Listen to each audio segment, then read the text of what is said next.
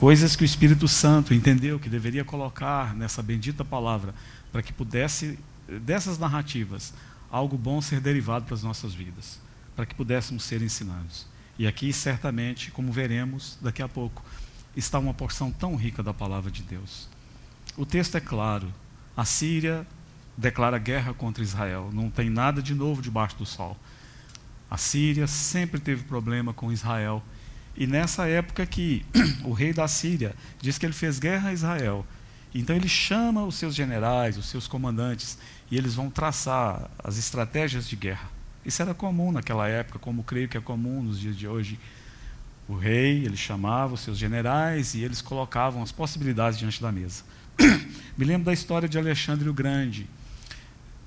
É, certa feita, quando Alexandre o Grande foi atacar Dario, o persa, a história diz que Alexandre, é, quando preparava-se para atacar Dario, Dario enviou para ele uma embaixada de paz.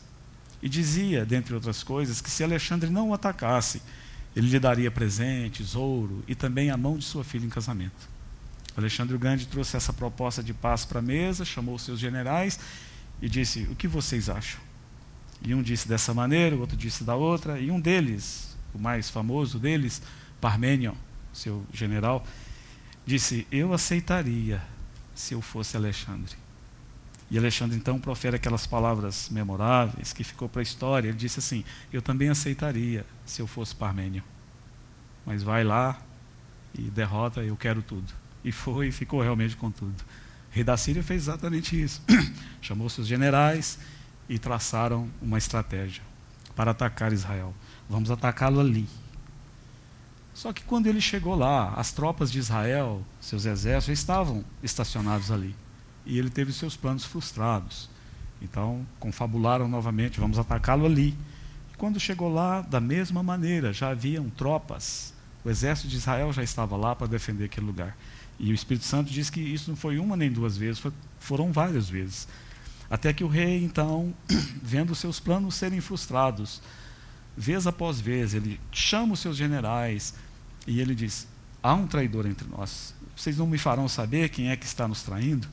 E um deles disse assim: Ninguém de nós está te traindo, mas o homem de Deus. Isso é tão interessante, não é? O profeta Eliseu, o profeta Eliseu, que está em Israel, faz saber ao rei as palavras que falas na tua câmara de dormir.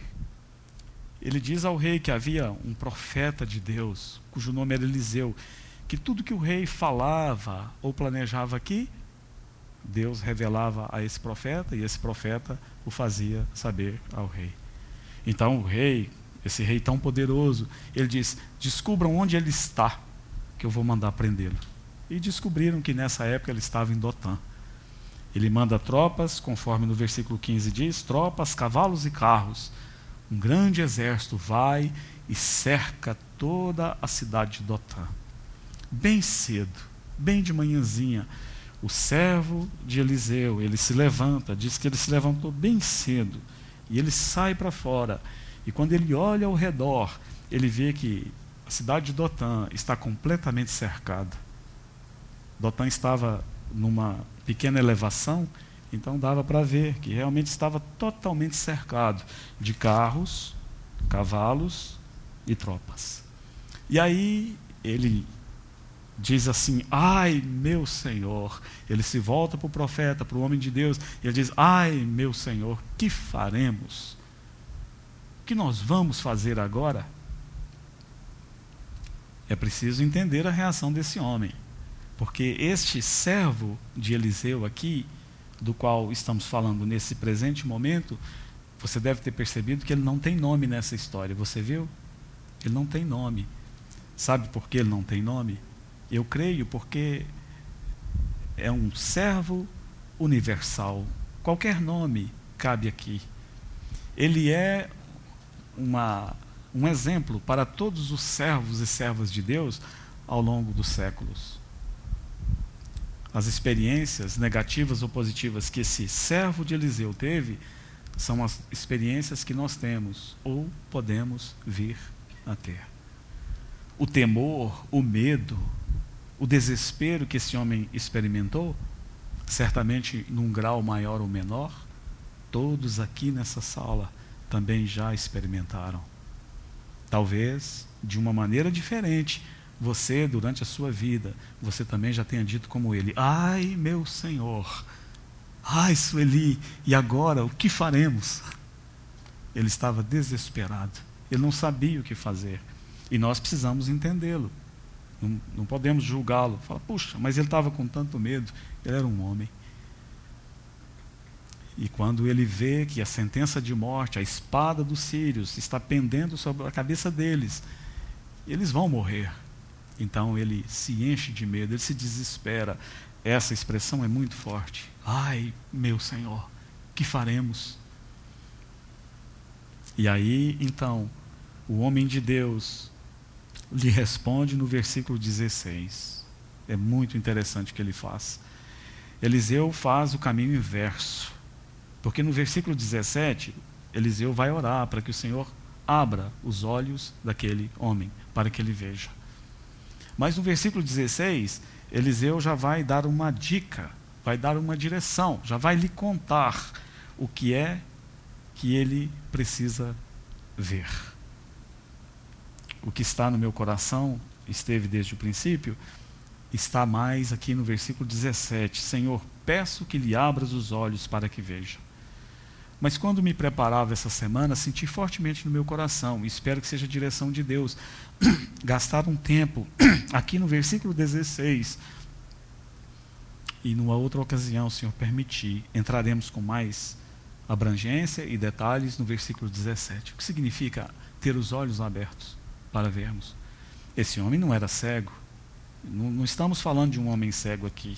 Ele via, ele via muito bem. Como é que eu sei disso que ele não era cego? o próprio fato dele ter saído para fora cedo de manhã e ele viu. Ele viu que é, haviam tropas, cavalos e carros que tinham cercado a cidade. Então, o que é isso? O que é ter uns olhos, um servo de Deus? E ele era um servo de Deus, ele era servo do homem de Deus. O que é isso? Um servo de Deus ter os olhos abertos para ver. Veremos isso numa outra ocasião. Mas vamos nos ater hoje nesse conforto, nesse encorajamento. E depois falar um pouco desse motivo, o motivo pelo qual o servo poderia se sentir seguro. Oh, como eu disse, todos nós, num grau maior ou menor, já temos sentido esse mesmo desespero, essa mesma fobia, esse mesmo medo que esse servo de Deus sentiu aqui. temos vivido dias tão difíceis. Eu não sou um pregador da pandemia, não farei isso. Apenas vou citar porque está acontecendo nesse momento. Mas essa pandemia nos pegou pelo, pelo pé, pelo calcanhar, não é verdade? Nós temos vivido temerosos. Nós não sabemos mais o que, nós, o que nos aguarda no futuro e qual será realmente o nosso futuro.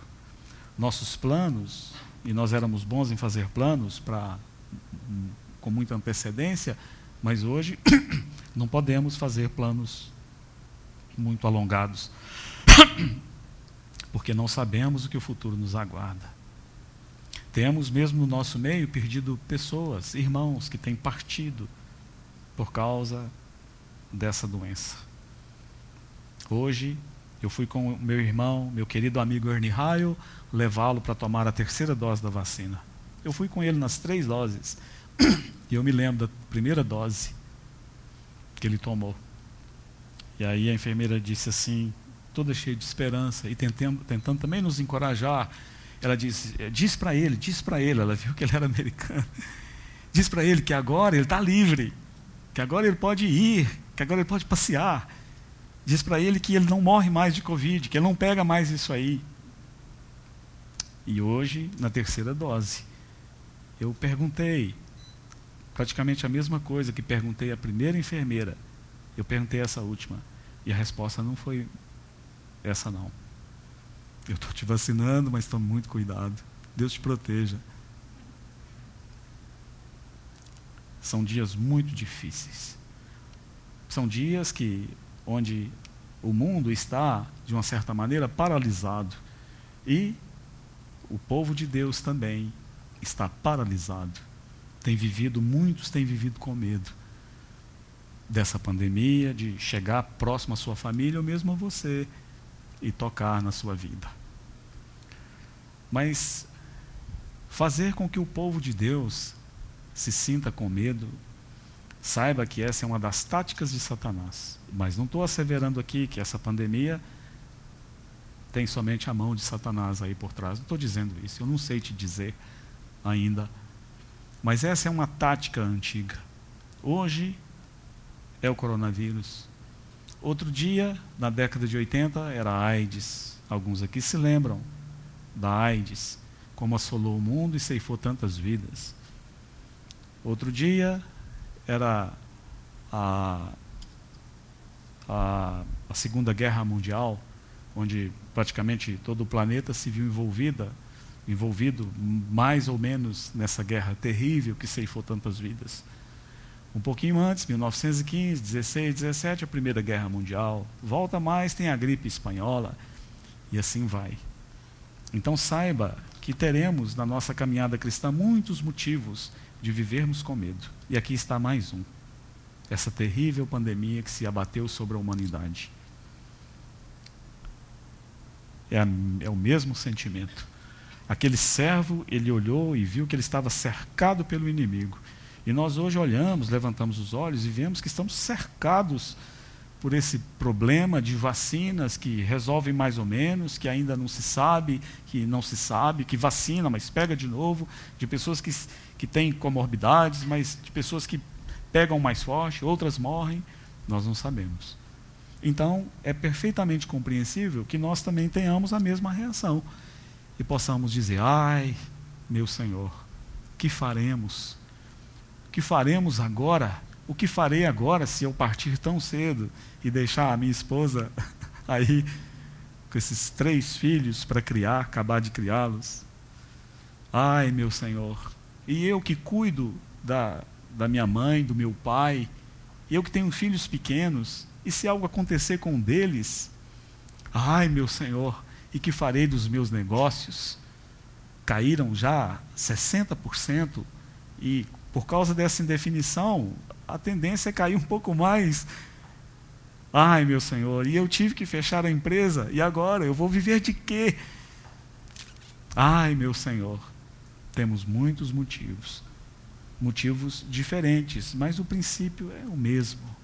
Esse medo, essa fobia, esse temor que nos paralisa. Você consegue imaginar o medo que se apoderou desse servo de Deus? desse servo do profeta Eliseu, quando ele sai e vê aquilo ali, ele tem aquela visão, e os sírios eram pessoas ferozes. Ele viu que não tinha mais esperança nenhuma para ele. e ele, talvez por uma deficiência de conhecimento, no seu conhecimento de Deus, talvez por uma falta de intimidade com o Senhor Deus. Talvez o temor se apoderou dele de uma maneira violenta. Talvez isso possa acontecer com você. Talvez a falta de intimidade com seu Senhor, por você não ter corretamente conhecido e sabido quem é esse Senhor que te resgatou e te salvou, talvez também você possa se sentir alarmado e perturbado da mesma maneira. se você está com medo nessa noite, se você tem vivido com medo, se você não sabe o que te aguarda, e se a sua reação muitas vezes tem sido desse homem, ai meu Senhor, que faremos? tem uma resposta, tem uma maneira de acertar as nossas ideias, de trazer paz ao nosso coração, de trazer paz à nossa alma, à nossa mente de colocar em ordem a nossa vida, foi exatamente o que este homem, esse profeta Eliseu fez com o seu servo. E é exatamente o que o nosso Senhor faz conosco. Então, quando esse homem está totalmente alarmado, com medo e perturbado, essa é a resposta do profeta ao seu servo. E essa é a resposta de Deus para você que está aqui ou está assistindo pelo Zoom. Essa sempre será a resposta de Deus para trazer ordem na nossa vida. Não temas. Foi isso que ele disse. não temas. Essa é uma expressão maravilhosa. Duas palavrinhas. Se colocadas, Sueli, separadamente, essas duas palavras não têm a mesma força de expressão. Não, duas palavras negativas. Não temas, medo. Esdras era pequeno, eu tinha um som gradiente, 3 em 1, é, amplificador, toca fita, toca disco. Ele estava aprendendo a andar. E ele ia mexer no meu som. Eu ligava o som, deixei tudo embaixo para eles aprenderem a não mexer. E ele ia lá com a mãozinha no meu som, aquele som cheio de luz. E eu dizia para ele: não. E ele me obedecia, em parte. Ele parava e ficava me olhando e levava o dedo ali para mexer no, amplificador ali. Não. Não e temor. São duas palavras que pegando separadamente, não, como essas palavras podem nos ajudar, mas juntando essas duas palavras, não temas, não tenha medo, opa, duas palavrinhas só, e tão poderosas. Essas duas palavrinhas juntas são tão poderosas que elas aparecem 52 vezes no Antigo Testamento. Já pensou nisso? Por 52 vezes, o Espírito Santo, Valdir, colocou essa expressão: não temas e por onze vezes ela é usada no Novo Testamento.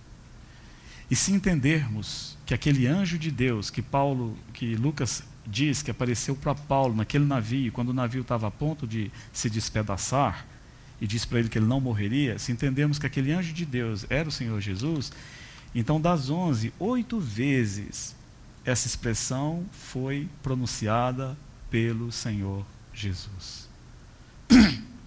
certamente tem algo para nos ensinar aqui. Não temas. Essa palavra temas, não tenha medo, no Novo Testamento é a palavra fobia. Alguém aqui, será que tem alguma fobia de barata, de aranha, de rato, de alguma coisa, de cobra? Fobia. Você sabe o significado dessa palavra fobia? Essa palavra fobia significa isso aqui que eu vou te contar. Ela significa falta de luz. É interessante, não é? Então, quando o Senhor Jesus dizia não temas, essa palavra temas, fobia, ela significa exatamente isso: falta de luz. Você não tem uma luz, você não consegue enxergar direito. Ela também significa um medo exagerado, uma ansiedade caracterizada pelo medo irracional de uma situação. É uma ansiedade que, que ela que é uma ansiedade que a pessoa sente e que ela é desproporcional à real situação. Então, quando o Senhor Jesus pronunciou essas palavras, oito vezes, de onze vezes que ela é citada, não temas. O que ele estava dizendo, na verdade, é o seu medo, o seu temor, essa ansiedade que você está passando por ela, por causa desta pandemia, por causa daquilo ou daquilo lá, veja, pare aqui, considere, ela é desproporcional à real situação. Povo de Deus, nós como povo de Deus, qualquer situação, por mais adversa que possamos enfrentar, mais são aqueles que estão conosco do que aqueles que estão do lado de lá. Qualquer situação de medo, de tristeza, de desespero, de dor, que possamos experimentar aqui nessa vida, ela nunca será proporcional à real situação. Há um mundo espiritual. Foi isso que o profeta Eliseu orou para que o seu servo visse. E como falta a nós, povo de Deus, entendermos e termos os olhos abertos para vermos que há um mundo espiritual maior, mais poderoso, mais importante do que este mundo no qual vivemos. Nós, como mundo de um modo geral, nós colocamos os olhos nas coisas, nas coisas terrenas, nas coisas passageiras, nas coisas que perecerão, nas coisas que não têm um eterno peso de glória. O que Hebreus, o que o autor de Hebreus fala ali no capítulo 12, depois de nos apresentar o capítulo 11, aqueles chamados heróis da fé, e de nos encorajar a prosseguirmos na nossa carreira, começando no capítulo 12. Então ele diz que nós devemos olhar para quem? Olhando para Jesus. Devemos ter os olhos nele. Mas como temos essa facilidade de colocarmos os olhos em coisas, em dificuldades, naquelas coisas que o mundo nos apresenta como uma verdade absoluta. Então, estamos do lado certo. Nós estamos do lado daquele que venceu todas as coisas. Estamos do lado daquele que é vencedor. Então, não há necessidade de ficarmos clamando: Ai, meu Senhor, que faremos? A primeira palavra é: Não temas. Oh, quantas vezes o Senhor Jesus usou essa palavra? Você se lembra ali, naquela pesca maravilhosa, o Senhor Jesus fala: Vamos voltar, lança as redes. Aí o Pedro, Pedro fala: Senhor, pescamos toda noite, o Senhor sabe como é. Eu entendo disso aí. Mas sobre a tua palavra lançarei a rede, uma rede. Mas ali no original, dá para entender, eu creio, há controvérsias, mas eu creio, não sendo dogmático, de que o Senhor usa essas palavras. Vamos voltar, vamos lançar as redes ali no largo. E Pedro diz: Ah, Senhor, pescamos toda noite, mas sob a tua palavra eu vou lançar a rede no singular. E depois daquele, daquela pesca maravilhosa, Pedro tem aquela reação e o Senhor lhe diz: Não temas. Você lembra disso? Não temas, está tudo certo, fica tranquilo. Não temas. E aí o profeta, então, depois de confortar, de encorajar, ele diz ao seu servo o porquê, o motivo pelo qual ele não precisava temer. Ele diz assim: Porque mais são os que estão conosco do que os, os que estão com eles. Isso não é maravilhoso? Você sabia disso? Que aqueles que estão conosco é maior do que os que estão com eles? Irmãos, não é uma questão de comunismo, de socialismo, de bolsonarismo, de trumpismo. Não é nada disso. Nós precisamos ter os olhos abertos para ver que há uma batalha espiritual ocorrendo ao redor dessa terra. Não é só uma questão do Brasil. Não coloquemos os olhos só aqui no Brasil e nos nossos problemas, mas precisamos ter os olhos abertos para percebermos o que é que Deus está fazendo nesse mundo o que é que está acontecendo? Ah, agora nós vamos perecer. Agora nós vamos mesmo. Todo mundo vai sentir o baque. Vai acontecer isso e vai acontecer aquilo. Calma. Mais são os que estão conosco do que os que estão com eles. É interessante essa palavra, mais são os que estão conosco, porque quando vamos para o Novo Testamento, e ali eu chamo a sua atenção, já disse isso aqui várias vezes, e me perdoe se eu estou sendo repetitivo, mas a repetitividade é uma ferramenta de ensino. Eu faço deliberadamente. Hoje, no carro, voltando da reunião, eu comecei a contar uma história para a Sueli. Ela disse: Você já me contou. eu sabia que já tinha contado para ela, mas eu sabia que ela não tinha guardado todos os detalhes. Ela falou: Já me contou essa história, querido. Aí eu disse para ela: Então, por favor, me conta os detalhes. Aí eu disse: Os detalhes, os nomes dos dois personagens, eu não sei. Eu disse, então eu vou te repetir mais uma vez. Mais são os que estão conosco do que, do que os que estão com eles. Abra comigo no Evangelho de Mateus, capítulo 28. Vamos ver essa expressão usada ali. 28, no último versículo, versículo 20.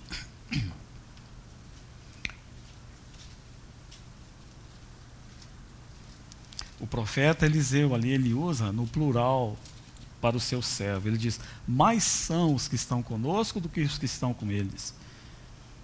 Então vamos ver quem é que está conosco para acertar as nossas ideias, corrigir a nossa rota, eliminar os nossos temores.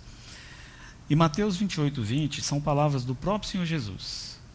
São as últimas palavras que Mateus registrou divinamente inspirado. E ele diz assim na parte B: são palavras do Senhor Jesus. E eis que estou convosco todos os dias, até a consumação do século. Numa versão do Weymouth, diz assim: E lembre-se, eu estou com vocês sempre, dia a dia, até o fim das eras. É uma versão maravilhosa, não é? E lembre-se, lembre-se, Sueli, disse o Senhor Jesus. Eu estou com você todos os dias, até a consumação das eras, o fim das eras. Então, essa palavra conosco, ela pode mudar de acordo com o pronome. Então, ele, Eliseu disse assim: Mais são os que estão conosco. E o Senhor Jesus disse, no, no, no pronome, ele, ele dizendo, o próprio Senhor Jesus: Eu estou convosco. Então, quem é, quem é esse que está conosco? Quem é, Jane, esse que está conosco? O Rei do Universo. Irmãos, às vezes nós lemos com tanta rapidez, e porque já lemos tantas vezes, nós não prestamos atenção nesse que está conosco. O Senhor Jesus prometeu antes de partir, ele disse que estaria conosco. O profeta Eliseu disse que mais são os que estão conosco, que estão com eles, com os inimigos. E o Senhor Jesus disse: Eu vou estar convosco, eu vou estar com você, pessoalmente, dia a dia, vou estar com vocês de uma maneira coletiva. Vou ajudá-los, vou protegê-los, vou guardá-los, vou ensiná-los. Então, quem é esse que está conosco? Eu vou ler alguns títulos da palavra de Deus e peço a sua paciência e que você me acompanhe com muito, muita atenção, porque isso está na palavra de Deus. Eu vou mostrar para você hoje 33 títulos, eu vou apenas ler, sem comentário, desse que está conosco, o Senhor Jesus. Esse Senhor Jesus é dito que Ele é o príncipe da paz, que Ele é o Deus forte. É dito que Ele é maravilhoso. É dito que Ele é o conselheiro, que Ele é o santo de Deus, que Ele é o cordeiro de Deus. É dito que Ele é o autor da vida, que Ele é o Senhor Deus Todo-Poderoso e que Ele é o leão da tribo de Judá. Diz que Ele é o autor e consumador da fé, que é o advogado, que é o sol nascente diz que ele é a imagem de Deus, diz que ele é o Messias, diz que ele é o grande eu sou. Diz que ele é o Filho de Deus, Salvador, pastor e bispo das almas, que ele é a pedra angular, que ele é o Senhor dos senhores, que ele é o reto juiz, que ele é a luz do mundo. É dito também que ele é o cabeça da igreja, que ele é a estrela da manhã, que ele é o Verbo de Deus, que ele é o Deus conosco. É dito que ele é aquele que nos guia, que ele é a ressurreição, que Ele é a plena salvação, que Ele é o supremo pastor, que Ele é o Alfa e o Ômega, que Ele é o caminho, a verdade e a vida, e que Ele é o Amém. É esse que está conosco.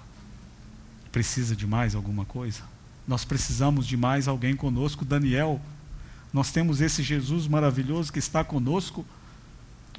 Nós precisamos temer. Nós precisamos duvidar. Nós precisamos questionar. É claro que não. Mas por que o fazemos? Por que tantas vezes questionamos em nossos corações? Por que duvidamos? Por que tememos? Certamente porque carecemos da mesma necessidade que aquele servo de Eliseu tinha. Nós precisamos ter os olhos abertos para ver que aquele que está conosco, e agora aqui eu vou dizer no singular, aquele que está conosco ele é maior do que aqueles que estão com eles. Aliás, ele é maior do que tudo. De ninguém pode ser dito tantas coisas acerca de uma única pessoa. Você se lembra, abra comigo aí em João capítulo 18, daquela passagem fantástica, aquele relato de Jesus ali no jardim do Getsemane.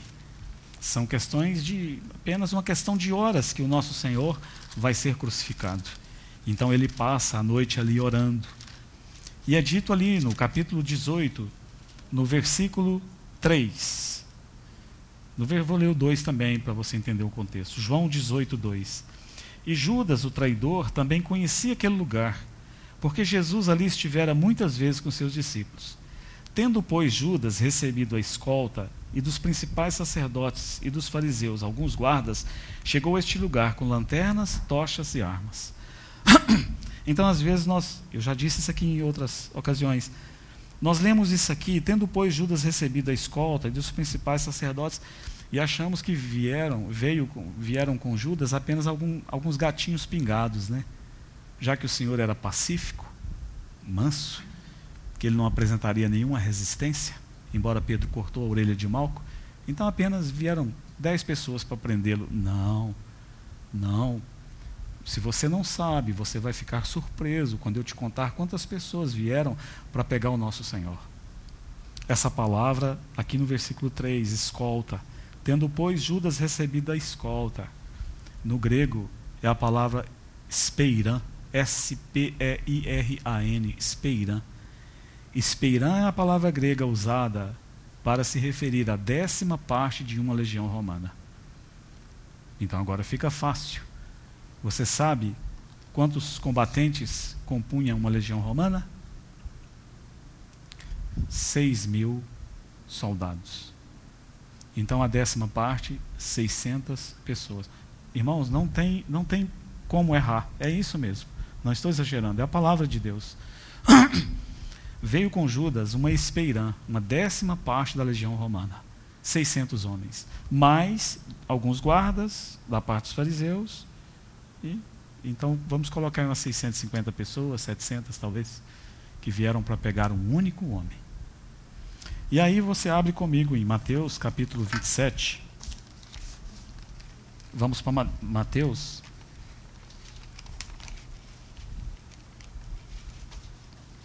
Mateus capítulo 26, per, perdão. 26.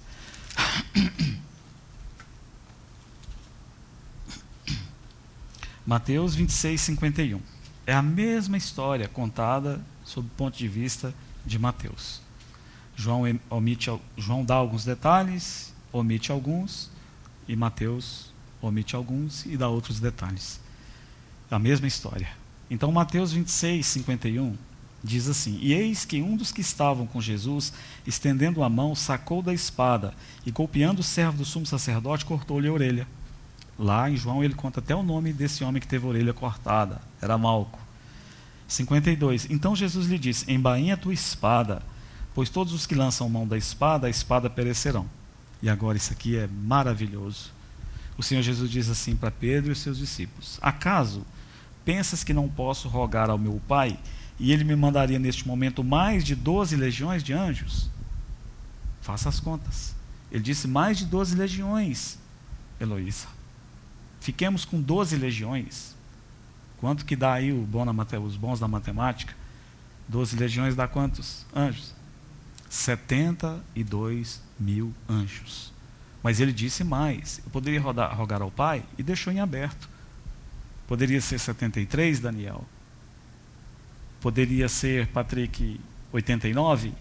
Poderia ser o que ele quisesse. Mas fiquemos apenas com 12 legiões.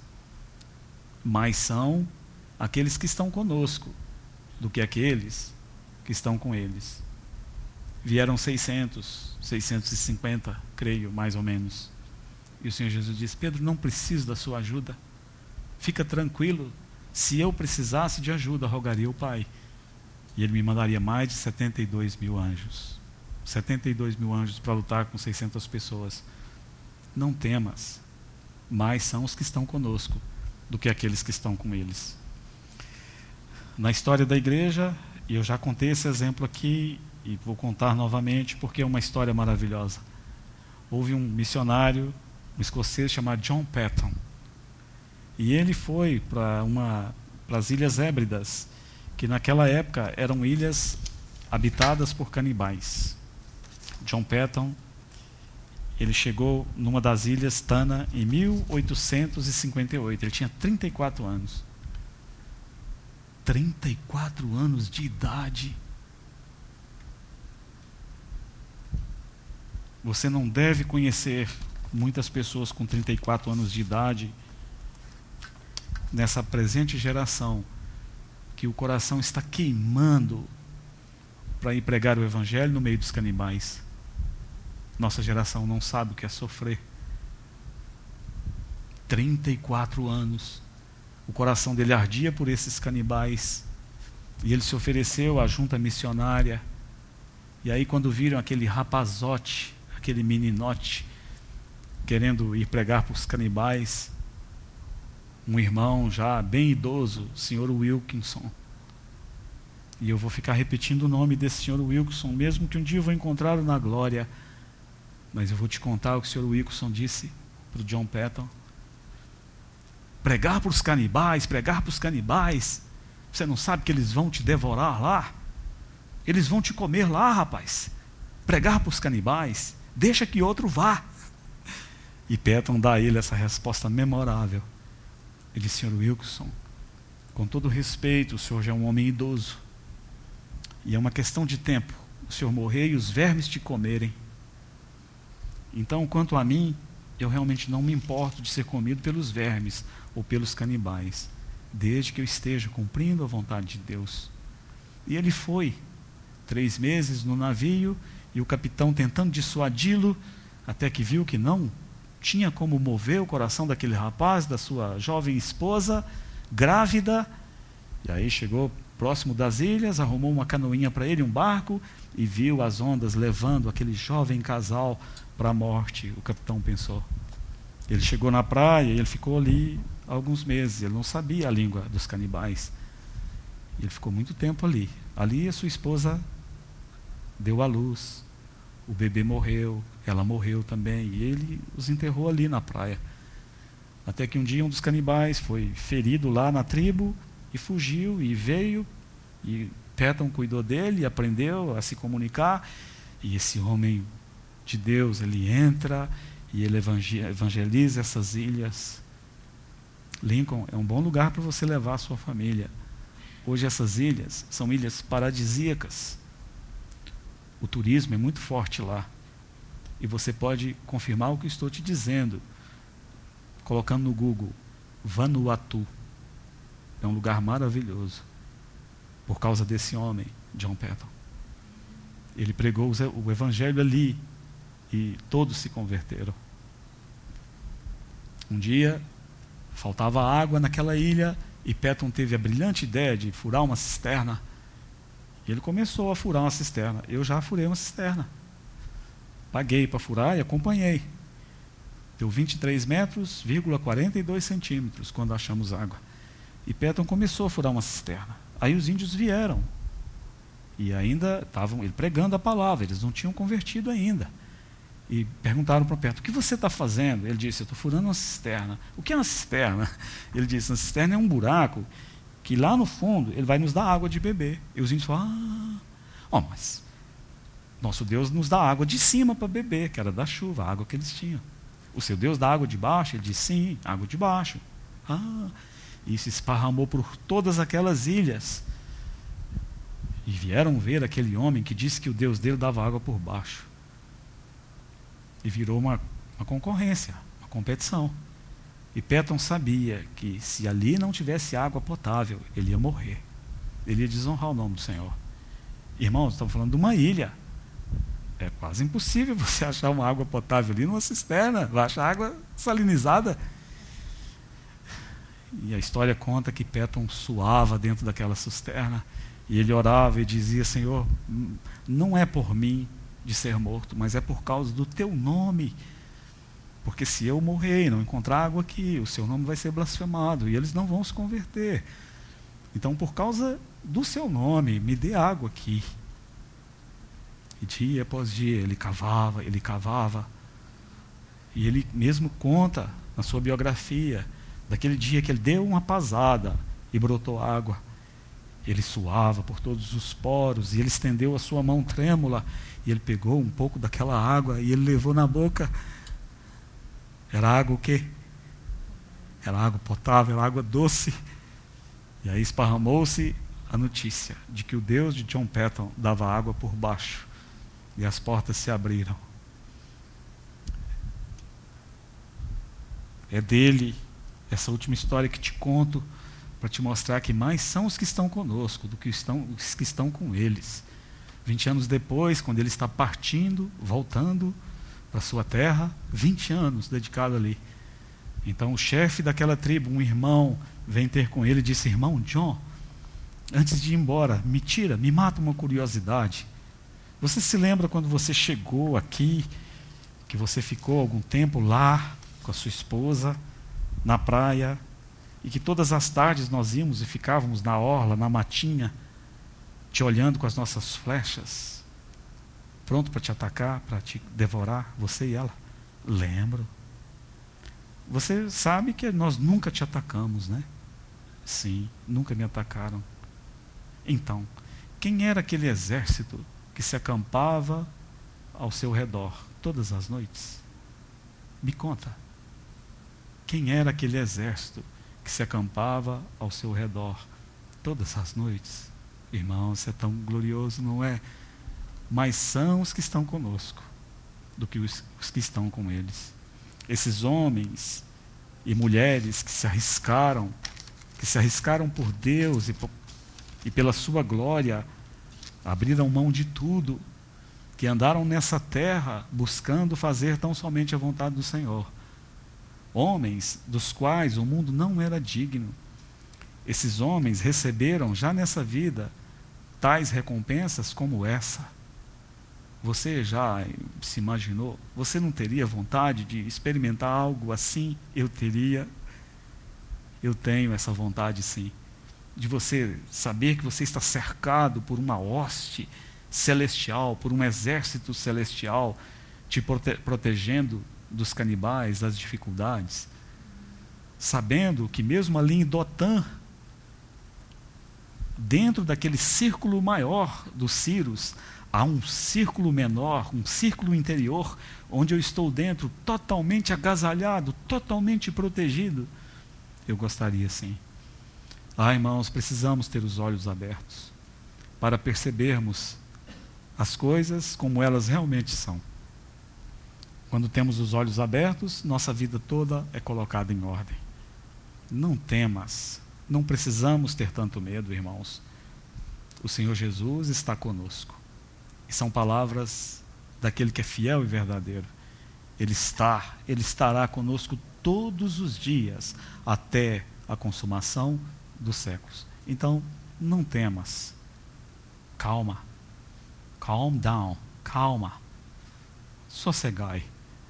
Aquele que venceu, ele está do nosso lado. O nosso general é Cristo. Se precisar, Fernando, se precisar, assim como ele podia rogar ao Pai para que mandasse duas legiões de anjos para socorrê-lo, ele também pode mandar para te ajudar. Ele pode mandar para te ajudar no seu trabalho. Ele é capaz. Paro aqui, se o Senhor permitir, numa outra oportunidade, vamos compartilhar sobre. Abre os nossos olhos para que vejamos. Vamos orar. Encomendamos a Ti, Senhor, esse tempo mais uma vez. Te bendizemos pelo teu cuidado, pelo teu amor. Isso é para nós, Jesus. Como te amamos. Tu és tão querido para nós. Te louvamos. Temos que dar testemunho de que o Senhor é conosco, tem estado conosco todos os dias da nossa vida. E é maravilhoso saber que o Senhor estará conosco sempre aqui nessa terra e por toda a eternidade. Te amamos, Senhor Jesus. Louvamos o teu nome que é grande. Amém.